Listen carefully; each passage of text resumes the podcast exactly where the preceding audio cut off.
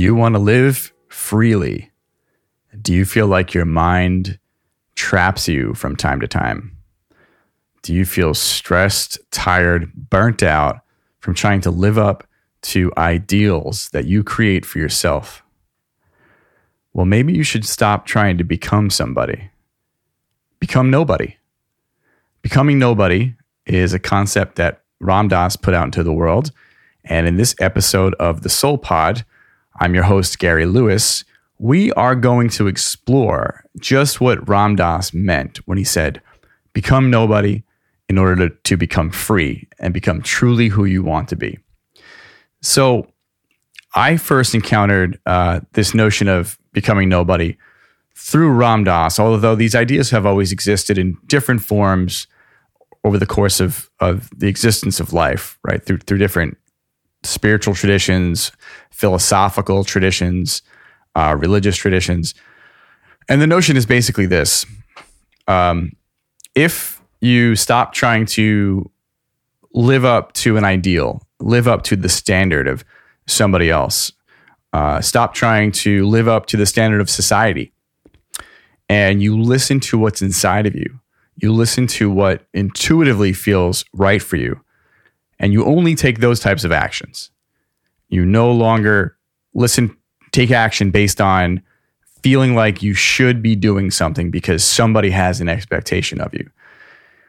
The idea goes that by taking these actions only and by rooting out actions we take that are the result of um, trying to appease someone or something, then we can live in harmony with our free and authentic self and life becomes a hell of a lot more light, easier, um, fulfilling, and we don't have that tuggle, that also struggle or tussle with ourselves between in our mind where we think, hey, you know, I'm not living in the way that I want to live, but this seems like what I should be doing because society says so, because my parents say so, because my peer group says so, because my professional group says so and you know we live we start to take actions um, that are intended to fit in and appease these groups or individuals. And we lose ourselves in, in the process. And so i want to talk about just briefly today i want to introduce this idea of uh, becoming nobody and what it means sort of at the esoteric level and then take it down into a practical level with some practical steps about who, how you can apply becoming nobody to your life today in order to feel more free in your experience.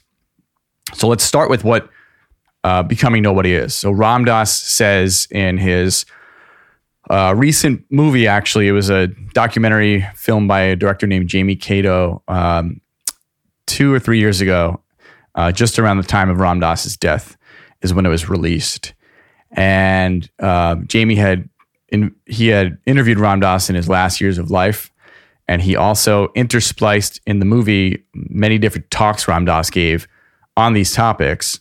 The topic of stop trying to become somebody, and um, and it, it, basically Ram Dass starts out. And I should add, there's an audio book also called Becoming Nobody by Ram Dass, and it's just it's a collection of talks about that uh, from him from different engagements, speaking engagements that he's had over decades worth of his career.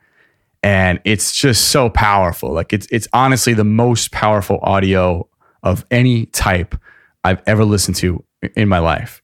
And it's it's beautiful. It's just so well I mean he he speaks more powerfully, more more uh, accessibly than anybody I've kind of ever encountered. And with these topics that tend to be extremely dense, typically, or complicated, the way he uses analogies and the way he boils these concepts down, it's so easy to grasp. And I just feel like I know I had a few, oh my God, of course, moments like aha moments. And I'm pretty confident that if you pick it up and listen to it, you'll uh, see what I'm talking about. So, anyway, in that in that audio and in the movie, um, Ram Dass starts out by saying that we start our lives out as from birth, trying to become somebody. Right? We, we go through what he calls somebody training, which is our parents have an idea of who they want us to be. And they, um, they raise us in this way. They raise us according to what they think our lives should look like. And then we go to school. And in school, we have teachers that have an idea of what we should look like and what life should look like according to them through their lens. And so we start to try to appease our teachers. And we, we live in a way that is appeasing our parents, our teachers. And then um, as we grow older, we have our peer groups become more influential. And then our different peers have different ideas of what it means to to live, to, to be a c- citizen of the world, if you will. And so we may start to adopt uh, behaviors or take actions that we think will allow us to become somebody in the eyes of these people. What'll happen very often is that we'll arrive at these junctures where we'll feel unhappiness or a little bit of uneasiness or even resistance to acting in a way that we think will uh, get us acceptance from these groups or these individuals that we are trying to live in accordance with. And we'll notice that there's something that's preventing us from fully buying in. You know, we might do it. We might take those actions that we think are going to get us the perception, uh, the acceptance from others. But we might wonder if it's really coming from us, what we truly want.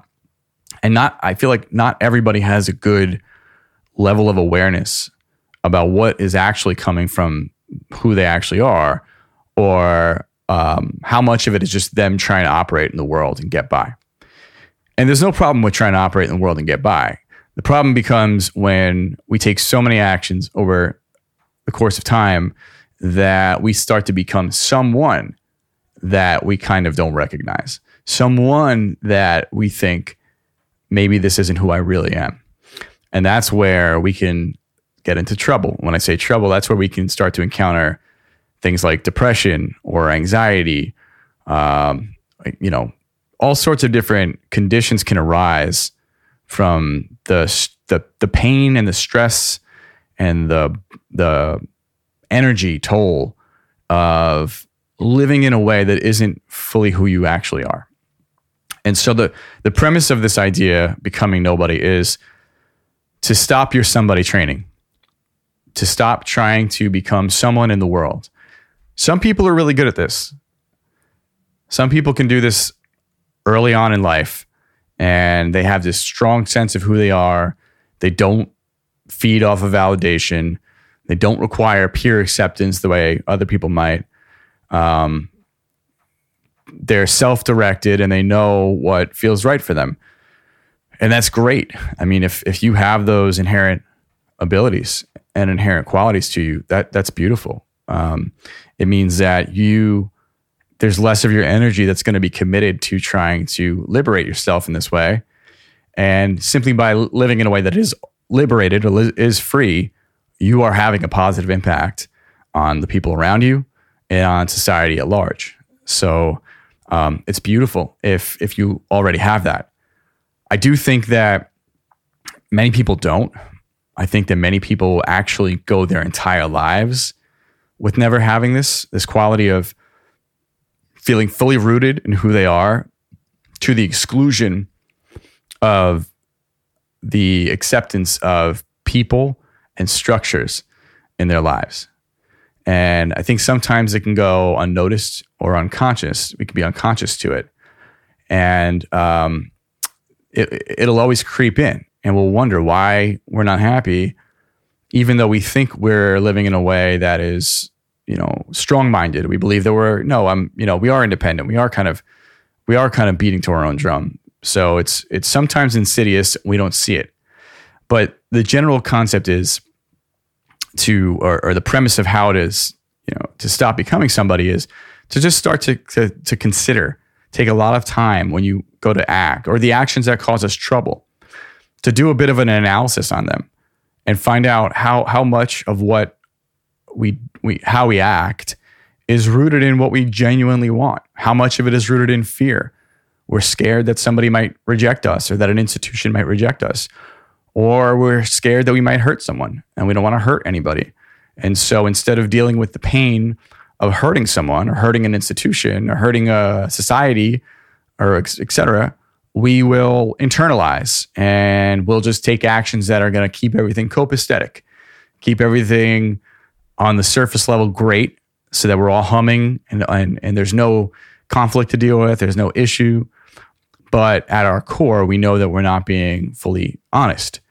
And so the more we can invite that type of analysis into our life, the better off we are and the closer we'll become to uh, no longer living up to ideals, right? And so, how do you break this down practically? Let me let me give you an example. I um a lot of my life when uh, I, I actually went to law school and I went to law school and I didn't like it. I don't really know why I went to law school. I, I think I had ideas at the time about why I was there. It was pretty idealistic. Whether they were, whether I actually bought into those ideas, I still, you know, I kind of debate that, but it's in the past, right? So I went to law school and the motivations were uh, somewhat unclear. While I was there, I, I, I didn't do my best. I didn't really buy in fully. And so I wanted to kind of resist it a little bit and rebel a little bit. And the way I did that was not by was by not fully engaging. And the result of that on paper was that my grades suffered. So when I had always been accustomed to doing well academically, um, scoring to the top of my class, being recognized and noticed for my academic success, when I went to law school, I felt kind of defeated um, when I left law school, I should say. And then I left law school and there was a recession. And so jobs were hard to come by. I basically just took the first job I could get. I wasn't happy in my life. I wasn't happy at that job. Um, but these were all a series of decisions I took because, in many ways, I was unclear about what was true for me, what was going to make me happy. And so it took me a while to finally get my footing in that career, in the law path. And uh, it took a lot of eating humble pie, working jobs that nobody else really wanted, working jobs that others kind of looked down upon. And, um, dealing with the judgment of that, knowing that others didn't view me as this star performer when my whole life I had kind of been known for that, or I, I, had felt um, seen in that way. And so it caused, um, for somebody who was wrapped up in validation and wanting to stand out, it caused me a lot of problems. It caused me some, some self esteem issues. And so separate from that, I knew that I had to succeed in the career in order for me to be able to get the kind of financial freedom that I needed to then decide what I wanted to do next because I knew it wasn't this. So I took some actions that um, put me in a position where, in the latter half of my, I say latter half, but er, later into my legal career, um, I, I started to recognize some success financially, and I started getting jobs that were higher and higher prestige level. And so once that started to happen, of course it felt good, right? Of course I went from being the sort of underdog that wasn't living up to his expectations or others' expectations. And now um, things are going pretty well. So life started to feel better, but still I felt a little empty. So I decided to pursue one of the one of the most difficult jobs to get in law, one that I never would have had a shot at getting if I would have tried for this job right out of law school. So I found some. Uh, this was to be a, a United States, an assistant United States attorney with the United States Department of Justice, and I wanted to be a federal prosecutor, which is a very difficult job to get. There's only 93 field offices in the country, I believe, 93 districts, I should say, um, and very few of these jobs exist if you get one of these jobs, it, it's a high likelihood you can then, you know, go into a law firm and become a partner, or go and become a federal judge, uh, or go into a career in politics and be very successful with that. So I decided I wanted to try this. Um, I found a program that would let me get in, and basically, I essentially worked for free in this program, uh, which at the time cost me quite a lot of money because I was making good money at this point in my career. And I moved to a place in the middle of nowhere uh, where I should say to everybody that lives there, love them, not the middle of nowhere. For me, it was because I had no reference point there. For me, I, I just, I was moving there by myself. and I was going to commit myself to a job that was paying me zero dollars for at least a year. And I was going to go into court and argue cases in front of federal judges, go up against federal attorneys, federal defense attorneys. And it was going to be a very intense period of my life. And I was willing to accept that because I felt like this would give me the sort of status, the sort of credentialing that I had always desired. So, sure enough, I did this job for a while. I applied for full time positions while I was there. And even though it's a very rigorous process, and many people who have the position I held never get an opportunity to interview even for a full time job, I was fortunate enough to be offered a full time position uh, doing this work.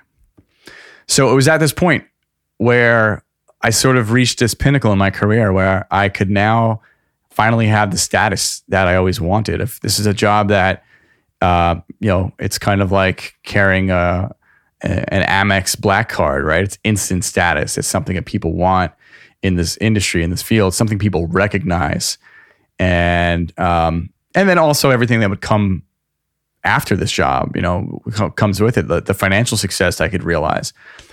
And so here I was presented with this this offer from um, the United States attorney himself, who is appointed directly by the president of the United States, and he is then con- congressionally approved by the Senate.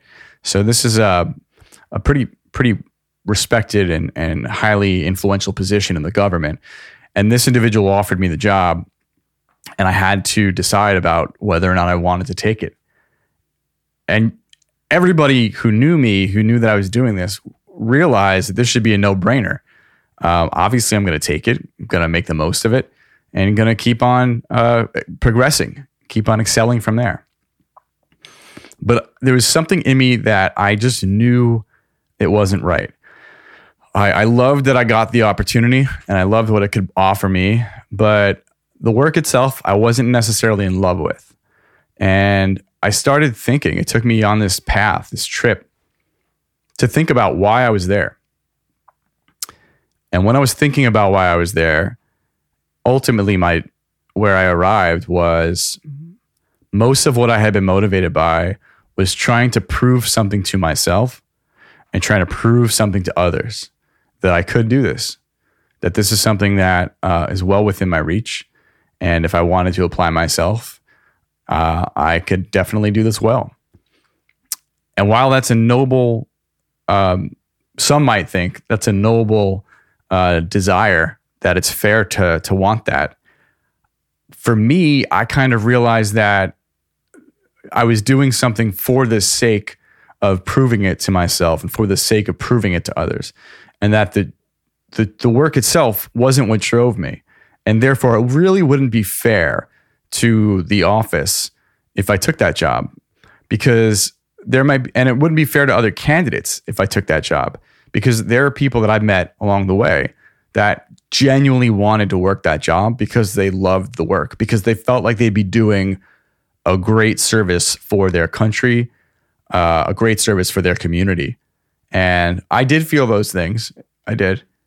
But it, it, it, if I'm honest with myself, it wasn't what was compelling me the most. And I didn't like that.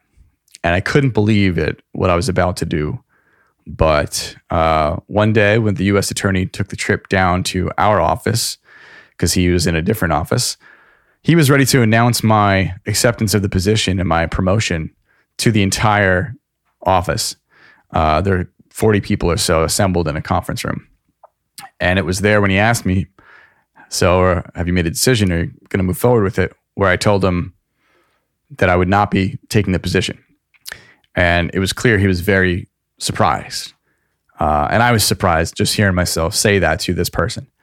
But um, I knew it was right, as hard as it was, as much as I struggled with the decision. And why was it right? It was right because I was just trying to become somebody. This was another extension of my somebody training. And at that point, I guess I felt that I had enough I had already, my, I had finally become somebody in my eyes, and, and and it didn't matter anymore, right? I had reached sort of the top in a way that um, I no longer was striving. I no longer needed to strive. I no longer felt the need to explain myself to anybody else, friends, family, colleagues, peers, you know, future employers, anybody. I felt like, you know, where I am now, if I just go out and take action that's going to come from my truth, whatever I do is going to feel in harmony with myself. I'm going to be good at it because I'm going to care about it. And um, this is a better way to live. And so I left that place, came back to uh, home, my home area, and started to figure out what a life around that's rooted around my truth looked like. And I'll spare the details and we can save these for another another episode, but it's suffice to say that the way I've been living since that point, where I reached this really climactic pinnacle moment, I, I would never have imagined the amount of abundance that I feel um, financially, emotionally, energetically. Uh, what is what is going on in my life right now is almost too wild for me to admit. It feels very surreal. The types of opportunities that are being presented to me now. I mean, you know, it's just it's so clear that by making the decision to live in accordance with my truth, and to actually do it, to take the steps that, that are letting me do this, it's led to the universe opening up to me. And it's just such an invigorating feeling. And I finally am at a place where I wake up every morning. This is the thing that I'd always desired. I, I just wanted to wake up and feel like, man, I can't wait to live today. I can't wait to go about my day. And I did not have that for so long because I was living in a way that was trying to live up to other people's ideals, to society's ideals, and it just wasn't true. And now that I'm not doing that, now that I'm just taking the action that feels right for me, this is a life. This is a life that I always was meant to live. And this is probably what's motivating me to want to host this podcast, to want to put these uh, amazing speakers out there, these amazing ideas out there these amazing insights because I, I realize now that had I been doing this work earlier, I could have arrived at this place earlier. And that's not to want to regret and go back in time. And things had to evolve for me the way they did. But if I can share this information with others and I can share my experience and it might connect with people, I'm going to do it because this is invaluable information that I acquired through my own investigation and analysis um, but it's it's changed my life. And so hopefully uh, this little clip, this little snippet about the practical example of how stopping trying to become somebody and in essence becoming nobody, right? Walking into the unknown, not having a credential to hold on to, not having a piece of someone's validation to hold on to, just stepping away from all that to listen to what was true for me has opened me up and changed my life for the better in so many ways. Hopefully, you'll benefit something from hearing this. I'd love to hear from you and let me know if there are any questions you have related to these types of topics. Um, I'm happy to to give you information. Um, sh- you know, share some resources with you, co- connect you to people that I've connected with that have helped me explore this even further. Feel free to DM me on Instagram, Twitter, Facebook. And on that note, if you're enjoying these episodes, if you're getting anything out of them, please do share them with others. Please do talk about it. Please, please like and subscribe to my podcast channel on YouTube. Uh, it means so much if you can do that because this the more we get liked and the more we get subscri- subscribed to or the more our episodes are downloaded, the more others get to see them. That's just the way these social media algorithms work. Unfortunately, uh, I've got to subscribe to the Times and just work with these. So if you can do that for me, like um, or, subs- or, or rate my podcast on Apple, on Spotify, anywhere you listen to the podcast, or anywhere you see it, it would mean the world to me.